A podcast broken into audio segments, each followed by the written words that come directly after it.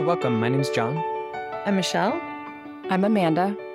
And we founded Uplift Kids together. Today we're talking about meditation and introduction to mindful breathing, which is this week's featured lesson. And it says that when we focus on our breath, we reduce stress and lay the foundation for additional meditation techniques. So, Amanda, you've worked with kids in counseling. How has meditation come up in that setting? In counseling, I would rarely, if ever, use the word meditation when working with kids. But the basic techniques and practices of meditation would come up quite often. Techniques that we really focus on in the lesson, breathing techniques, bringing attention to the breath, and also techniques around grounding in the body. A child really attending to their own body, feeling the physical boundaries of their feet on the ground, sitting in a seat or standing, whatever it is. These techniques were used a lot in counseling because they really support emotional regulation, they support concentration, and they support just being able to uh, calmly ground in the space. So with kids, it, it would be very rare to say, okay, we're going to sit for meditation or to or to use meditation techniques as like a homework assignment or a requirement in any way. We would use the techniques to just connect and ground in the space together. And what were some of the techniques that you used most often? For a lot of the kids at the very beginning of the session, just coming into counseling together, kids were coming from a lot of different settings. They may have been coming from PE or from lunch or from the reading lesson in which they were really bored and sleepy.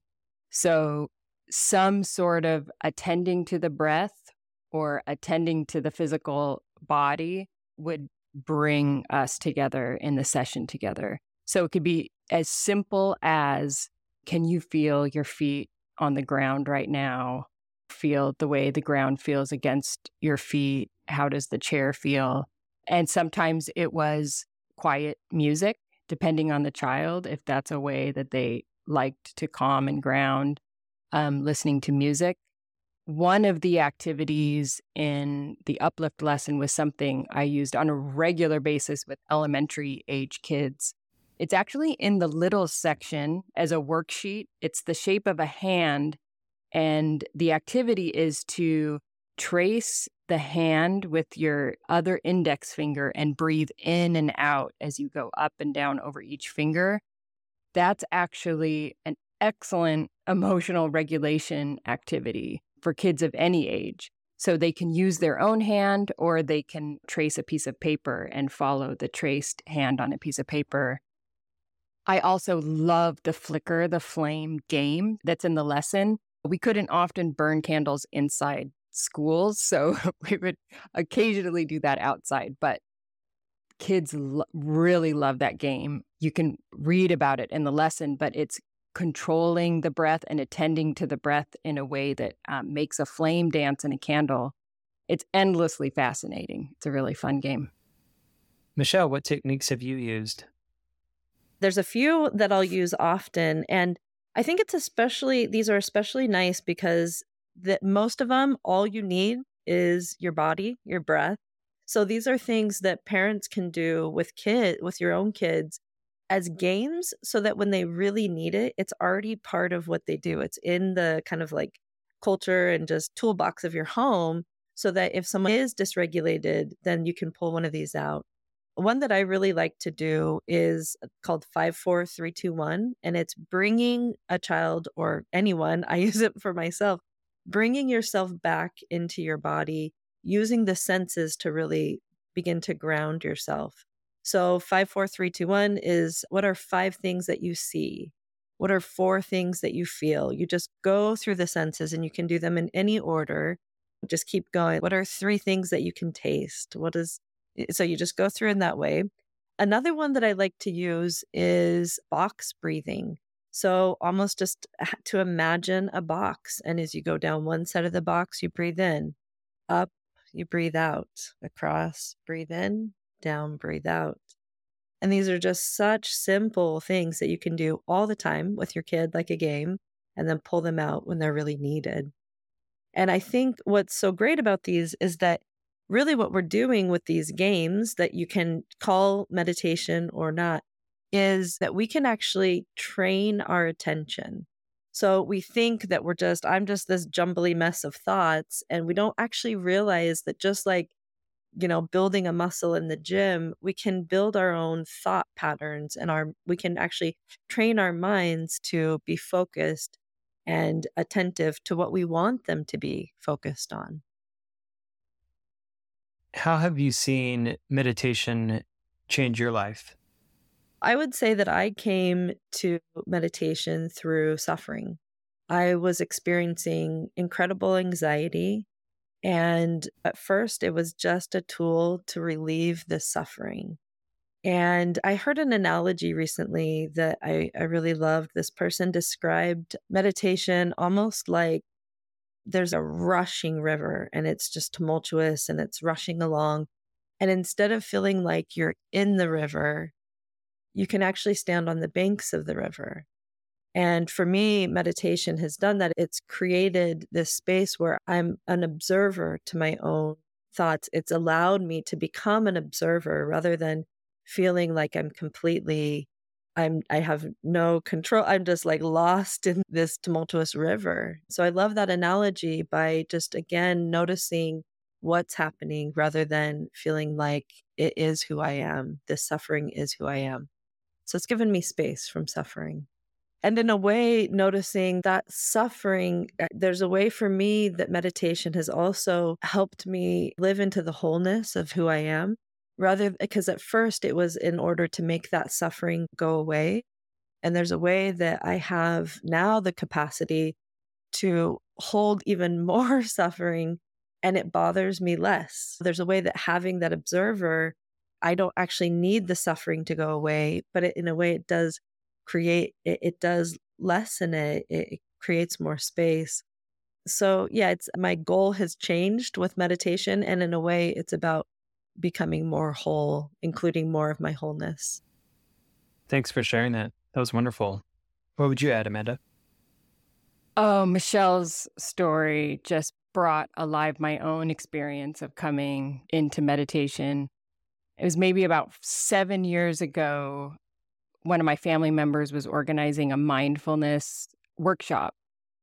And I thought, oh, yeah, I, I want to participate in that. I want to find out what mindfulness is all about. And part of the pre workshop work was come with a question, come into the meditation workshop with a question. And I thought my question was about parenting and my family. And I was holding this question. And it was remarkable that in the silence and the stillness of practicing, that question crumbled and something else within me emerged from the silence that I wasn't even in conscious awareness, that was just under the surface. And it was just this breaking open, this sort of cracking open of my own insides and it's hard to articulate or explain, but in stillness, in silence, wisdom can emerge. And I love that Michelle pointed to the fact it's not always pleasant. It's not always, doesn't always feel transcendent, but there's truth. There's truth in the stillness and in the silence. I too have had transformative experiences where I can just see what's happening in my mind and see what's happening with my emotions. Like you're saying, Michelle, standing on the edge of a riverbank and observing what's happening rather than being swept away and sensing into a deeper stillness and how that stillness can be healing in and of itself. And I also will add that I don't think that meditation is a cure all. And I don't think anything we've said would indicate that. But I think it's an important point. Standing on the riverbank can be very helpful because you can see what's going on that things that might have been unconscious are made conscious and that can be very helpful what i have found personally is that i have to be wary of disassociation because I can feel so comfortable standing on the riverbank that I can check out. I can be like, well, I don't have to actually alleviate any physical suffering in the world. So I do think it's important to not think of meditation as a cure all, but to think of it as one of many possible techniques to having a life well lived. Any final thoughts from either of you as we close up? Yeah, something that comes to mind we've been at these meditation retreats now for years. And one of the practices at the retreats is we'll have these two hour time periods where we'll have sitting meditation and then walking meditation.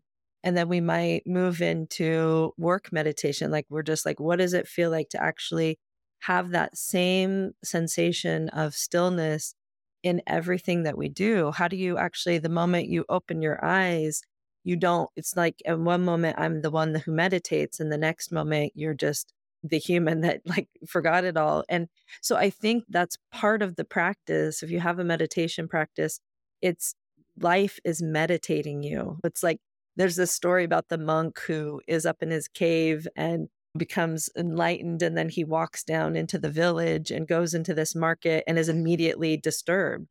And I think life has a way of meditating us because it's through these disturbances that we notice where am I stuck? Like where why does this hurt? where is this where is the suffering and really turning towards that so yeah it's yeah we can't all be the monk in the cave thinking that we just we we, we got it it's like really when those moments of life disturb us that is the practice of meditation in those moments yeah, it brings me back to the word Michelle used earlier, which is wholeness. It's about holding the wholeness of life and the wholeness of experience. And the expanse and the transcendence is part of the wholeness. And so is the descent back into the body and back into our lives and chop wood and carry water and chop wood and carry water. It's like this pulse of life. They're both equally true. And the practice of meditation points us back to that. Yeah, I love that phrase too the chop wood and carry water. That's from the Zen tradition meaning that we have to do our daily tasks mindfully to really experience life. Otherwise, we find that we have lived and haven't really experienced. I think that's it for today. Use this lesson to introduce meditation, even if you don't use the word meditation anywhere at all when you use the lesson. These techniques can help kids gain some of the foundational elements or principles in a meditative practice and can even hopefully do it in a fun way, a way that kids enjoy and can use on their own when they start to feel overwhelmed in life.